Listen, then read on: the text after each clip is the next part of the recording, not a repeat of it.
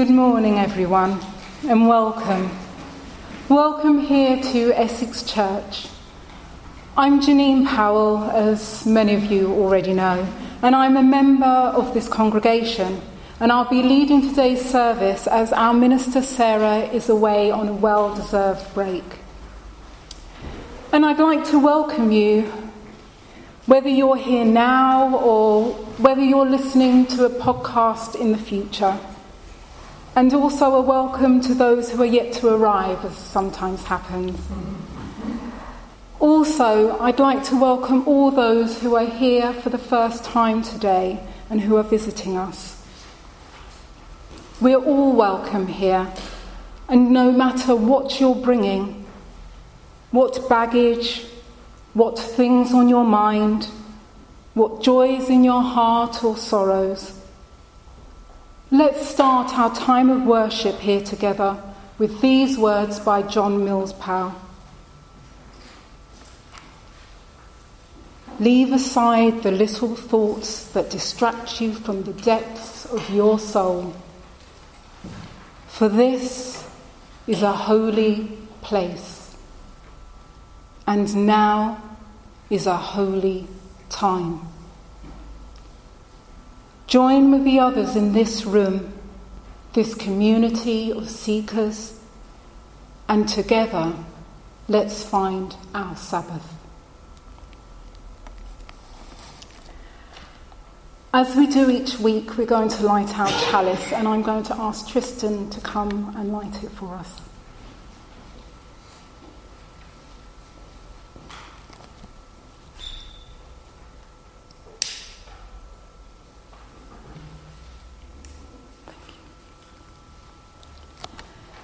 This chalice, this flame that it holds, also holds the dreams that we as Unitarians do the world over.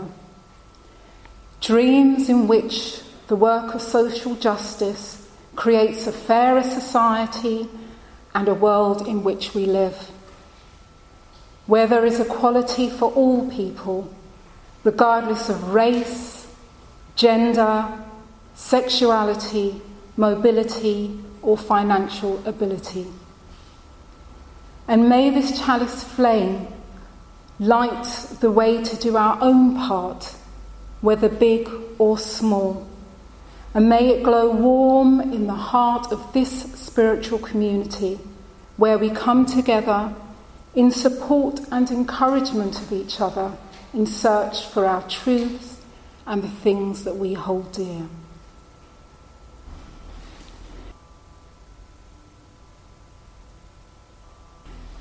Spirit of life and love, be with us in this time that we've shared our joys and concerns, our macrocosm of the world in which we live.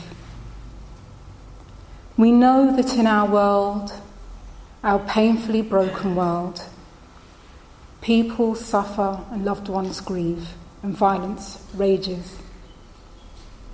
And in places where the vein of injustice is strong, stand with the oppressed and change the heart of the oppressor. For we know that both are joined in their humanity, no matter how often we forget it.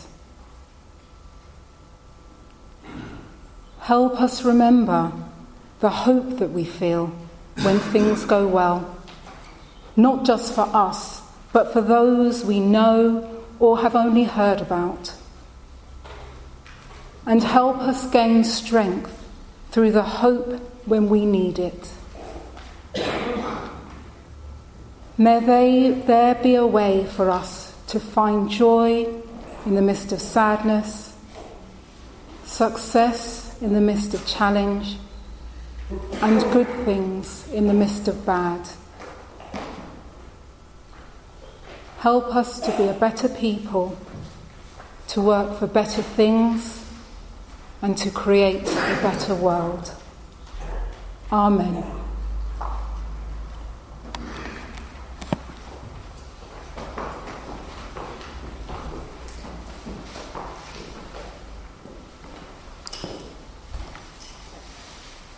This is a story from the Jewish tradition about resting on God's heart.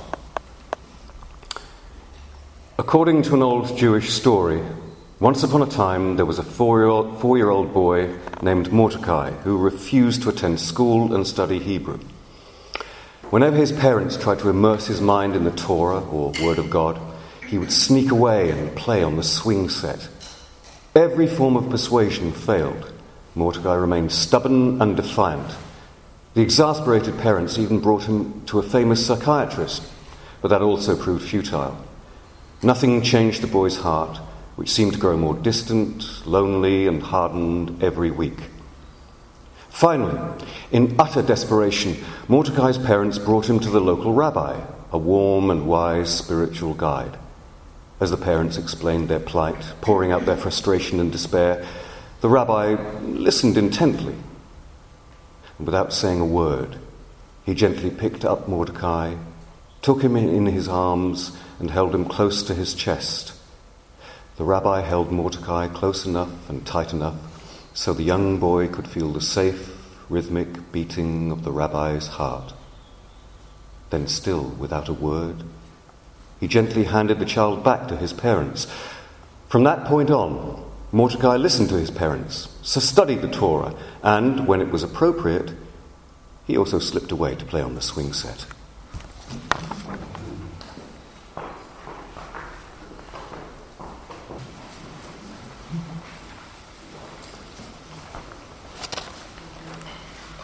In the following reading from her book, In the Simple Morning Light, Barbara Rohde explores the Christian biblical Sabbath from a different perspective.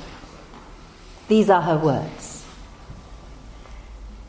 Recently, I reread the story of the first Sabbath, trying to approach it with the freshness of a seven year old mind, as I might have first read about Dr. Dolittle or The Wizard of Oz. In my seven year old persona, my first question was this What did God do on the Sabbath? For those of us growing up in traditional religions, the talk was about what we shouldn't do. We shouldn't play cards. We shouldn't go to the movies. We were told what we should stay away from, not what we should move toward.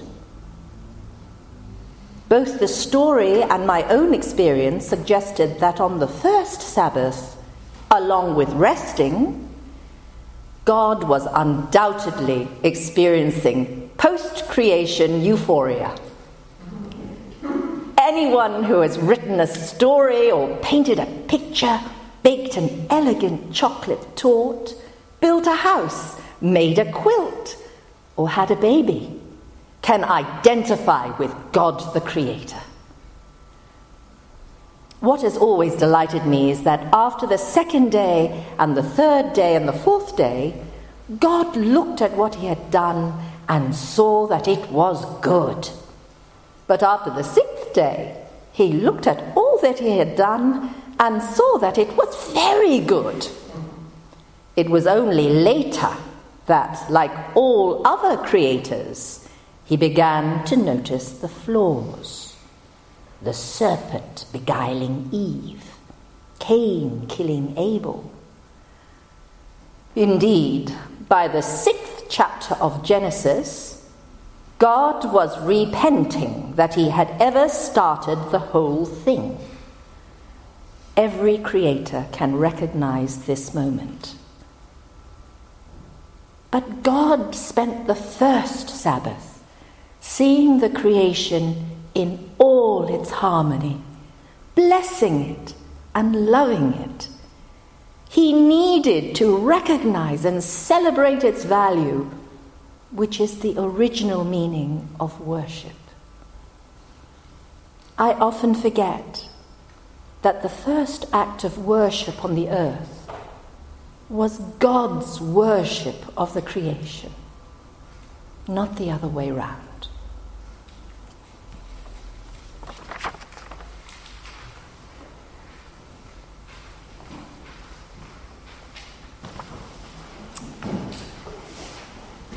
So, my address is about Sabbath. and um, it's a pleasure to be doing it after I was due to do it before and ended up resting in bed. resting, it's a core need, not just for the body, but for the mind and spirit too. And since stumbling across the word Sabbath in a book that I was reading, and being inspired to firstly create a heart and soul service for Fuse, and now this service, what seemed to me at first to be a very one dimensional concept, I've now developed more varied ideas about, which I'm going to share with you for the next 13, 15 minutes or so. And as you listen, I invite you to be open for inspiration. If carving out your own Sabbath time is appealing to you, and you'll have some questions to go away with and ponder if you wish to. I'm not a biblical expert by any means, but there are a few things from the first few books in the Bible which really stick out for me to do with the subject of rest and Sabbath.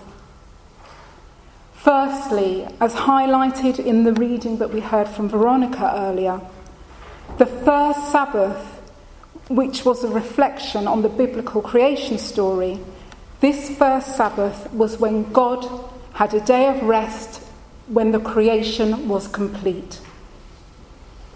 And this idea of a time of rest continues in Exodus 20 with the receiving of the Ten Commandments at Mount Sinai in which the children of Israel were instructed to remember the Sabbath day and to keep it holy, that they should work for six days and rest on the seventh.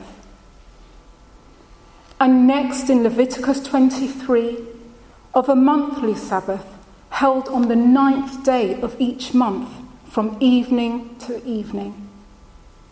And lastly, again in Leviticus, Leviticus 25 for the instruction of the land itself to observe a Sabbath every seven years.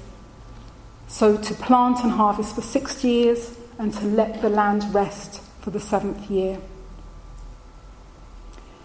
Regardless of my own beliefs about the biblical stories, I don't know about you, but I, I do think that there's a lot of wisdom in marking out regular time for rest for all things.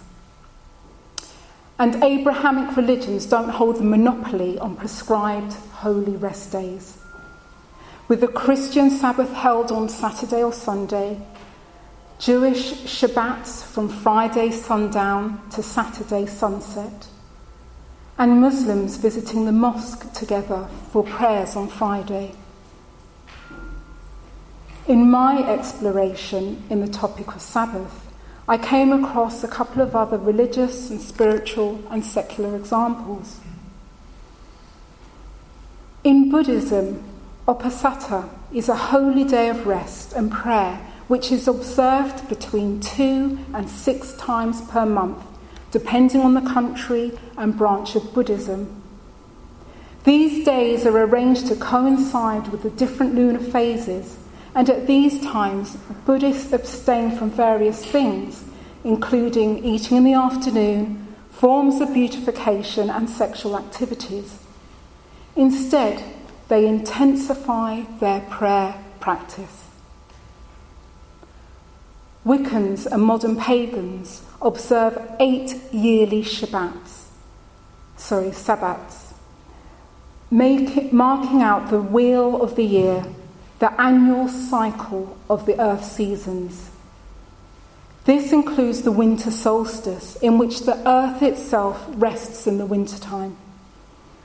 On these days, there are celebrations, time spent with others feasting, and taking part in rituals to acknowledge and honour the divine spirit of nature or the god and goddess. The Cherokee Native people of America hold 13 seasonal ceremonies a year, beginning at sunrise on the first day of each new moon. This day is seen as a time for quiet reflection and prayer, and any form of work is prohibited. Fasting is also encouraged to continue for up to four days when the moon is unseen. These spiritual times of rest, when gatherings amongst Cherokee clans are encouraged, help to strengthen the ties in Cherokee society. And secularly, I remember growing up in a time when all the shops and banks were shut on Sundays meaning many people would automatically have a day without work, including shopping chores. With the Sunday Trading Act in 1994, shops trade on Sundays, however, there are still limits. Large retail outlets over 3,000 square foot are only able to trade for a maximum, maximum of six hours between 10am and 6am. So even now, the business day is kept different from the rest of the working week, and people have time for other interests.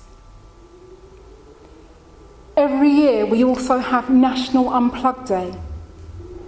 It was a project originally created by Reboot for the Jewish community, and now it's aimed at everyone and for everyone.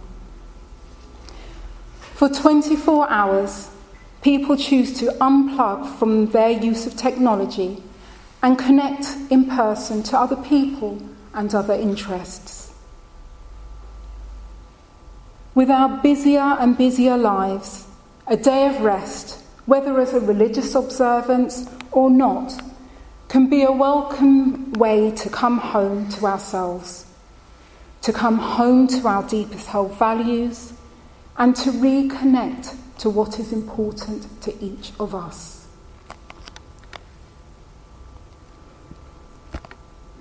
Starting to think about how a regular rest time in our own lives can be beneficial for ourselves, I came across a couple of people's reflection which I'd like to share with you. The first is from Ritualwell's website in an article where people had written about their own contemporary Shabbat practice. And I think that this example in particular really spoke to me as working on social justice issues is a value and principle promoted within the Unitarian tradition. The anonymous author writes As someone who is committed to social justice, to ending oppression, I often feel that there's too much to do, too little time to fix it all, and that I can't stop yet. And then Shabbat comes, and with its arrival, 25 hours in which I get to notice how beautiful the world is, how perfect it is, and that there is nothing that I need to do in that moment to change it. I am reminded that it is crucial for me to stop, to rest, to celebrate the beauty of the world, the richness of my relationships with family, friends, and God. A time of noticing what is already right and whole and good rather than what isn't. And with that deep knowing, that inner quiet, I can go back out the rest of the week and fight like hell. The second reflection is by American writer Christine Organ. And she wrote an article about her own realization that she wanted to create a modern day Sabbath, a day to slow down and unplug. In parts of her article, she describes her modern Sabbath as delegating a time to focus on what I have instead of searching for something new, a time to disconnect from work and technology in order to reconnect with family and friends and self and a time to quiet the external noise so I can hear my own powerful internal voice. She goes on then to describe her created Sabbath day for her. I do not email, text, surf the web, turn on the computer, work, shop, do chores, or watch television. My personal Sabbath day includes rest, music, church exercise, time outdoors, prayer or meditation, personal writing, time alone, sitting still, reading, and focused time with family. By unplugging for one day each week, she says, my Sabbath seeks to balance the utility of technology with a little patience and remind myself that life unfolds on a timetable that is not always within my control. Reconnecting with the sacredly simple allows us to slow time and savour its goodness.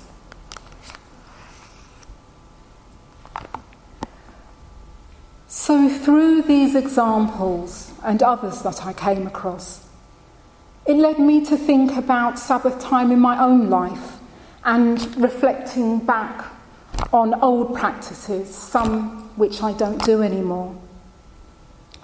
Some years ago, for a long time, I used to regularly take walks out in nature, not on a set day or set amount of times a week or even a set amount of time, just as I felt that I needed. It was more the intention that counted than the specifics. I'd take a stroll, often in the mornings, and this time would become more like a walking meditation. Like the boy who was taken to the rabbi in the story which Anthony read earlier in the service, there were times when I needed a physical practice to help me to find my stillness and then I'd sit for a while and connect. I'd connect with nature. I'd connect and attune to a sense of something sacred beyond what I could see, but something that I could feel. I'd connect with myself and I'd ponder many of life's big questions and some of the smaller ones too. I'd often feel left I'd often leave feeling nourished and replenished in some way and holding a larger and different perspective. This meant that I wasn't so easily knocked by little things that would happen in my life. Then, a few years ago, wanting to connect to a spiritual community, coming to, here to Essex Church has become a place where I also have Sabbath time. A time which is set apart from the rest of the week, from my ordinary everyday thinking, feelings, and rhythms in my life. Aside from this time that I share with you on Sundays, I've begun to realise that I'd like to establish a new personal Sabbath of my own. Carve out some time which is allotted for the sole purpose of strengthening my connection with my sense of the divine. Connect with my own values instead of the values that the media or society would have me follow. And connect with people dear to me in an enriching and meaningful way. So I came up with some prompting questions to start constructing Sabbath time in my own life. And they're included in your order of service. So you can take them away and create your own Sabbath time or reflect on Sabbath time you already observe if you wish to. Through answering the questions for myself, I became aware that I sometimes find it hard to give myself permission to rest, especially with my ever growing to do list and some of you may relate to that. With work being viewed as a virtue in this society and idleness being seen as something bad, the quote that's on your order of service sheet by Mark Buchanan, I found it really useful. He writes Most of the things we need to be most fully alive never come in busyness, they grow in rest.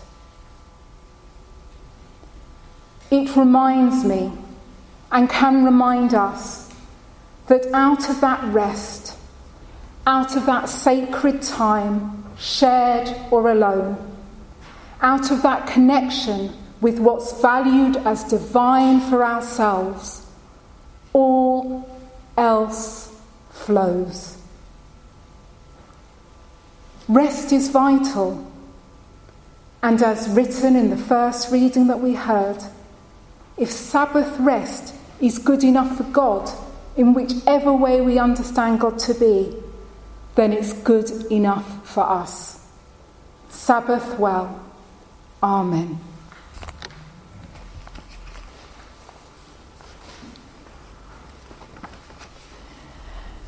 And as we go out into our week ahead, may our blessings of love go out with us everywhere that we go. Go in peace and blessed be. Amen.